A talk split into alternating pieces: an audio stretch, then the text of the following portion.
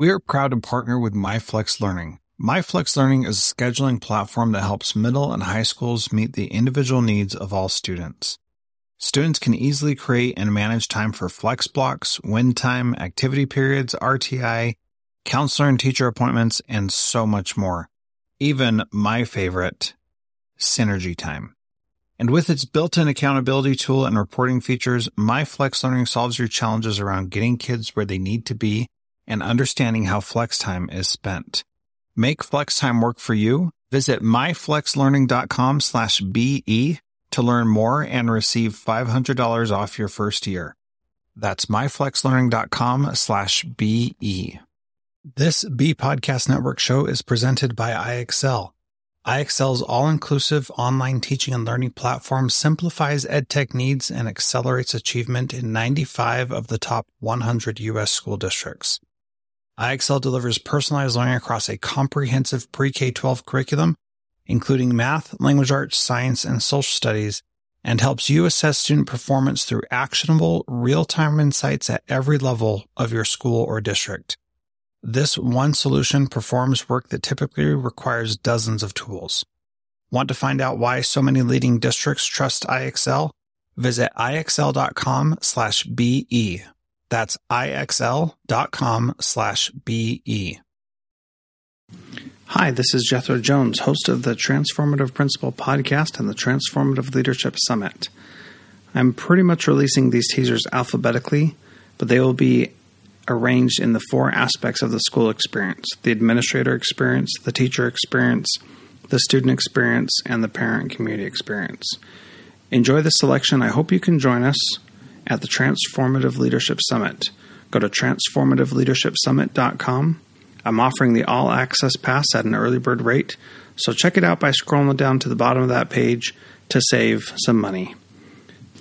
Enjoy this interview with Dr. Anthony Muhammad.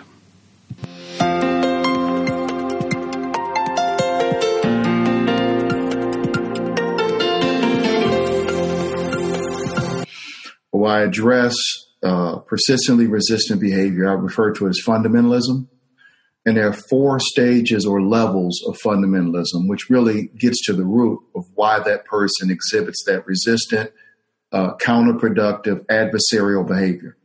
And it really, what's really interesting is that all four of those levels are simply reflections of bad leadership. Um, these are people who have grown accustomed uh, to a certain habitual response uh, because certain conditions aren't right. So there's four levels, and start with the first one. A level one fundamentalist is an individual who resists because they simply don't understand why they should change their behavior. Uh, we haven't created a cognitive picture that's logical enough to convince them that what they're doing isn't working and what we're proposing is more palatable or more beneficial for students. So there's three stages to addressing stage one, and that's that's communication. Three stages of communication.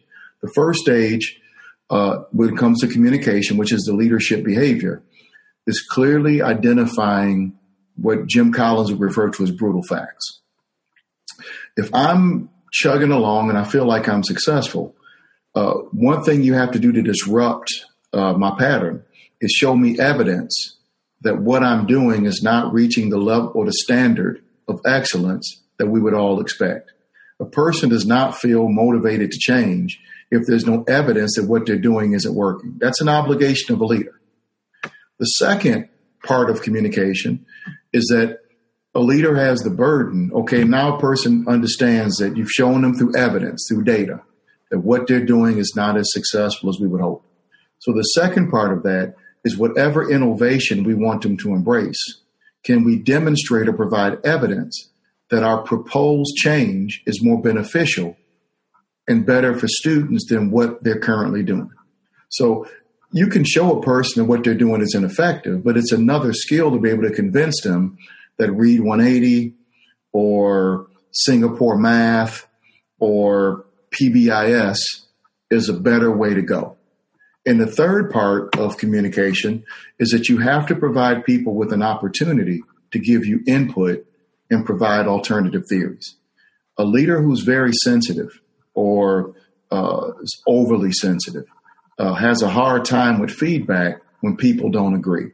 So if a leader's done his or her duty to lay out facts, to provide evidence about why this innovation is better than what we've been doing, that leader should be very confident in opening themselves up to feedback because you've set the parameters. You've used data, you've used, you've used research and evidence. If somebody disagrees with you, it has to be on that basis. So if you make the recommendation because of our behavior data, we're, we're suspending too many students, and your recommendation is PBIS. But I've had an experience at another school where it wasn't very successful. We had a lot of success with the Lee Canter progressive discipline model that doesn't make you my, make me your enemy because I propose a different alternative. So when leaders don't open themselves up for feedback and intellectual discourse, they suppress people who could really have valuable input and they don't feel an intrinsic connection. Uh, in that chapter, chapter seven of Transforming School Culture, I tied 70% of resistance to change to poor communication.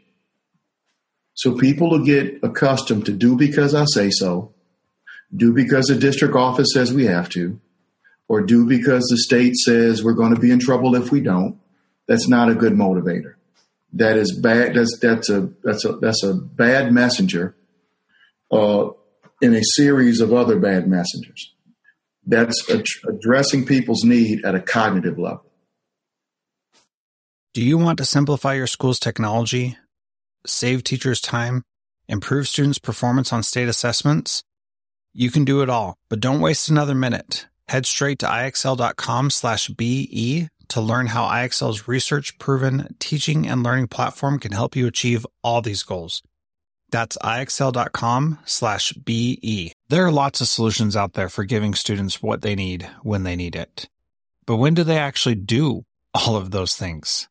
You need flexible time. When added into your master schedule, flex time enables students to get extra help or intervention, meet with teachers, make up work, get physical exercise, and try new enrichment offerings. If you're thinking of giving it a try, check out MyFlex Learning, which unlocks the benefits of flexible time without all the headaches you get with it usually. Its intuitive design and SIS integration makes implementation and training a breeze. Make your flex time work for you Visit myflexlearning.com slash BE to learn more and receive $500 off your first year. That's myflexlearning.com slash BE.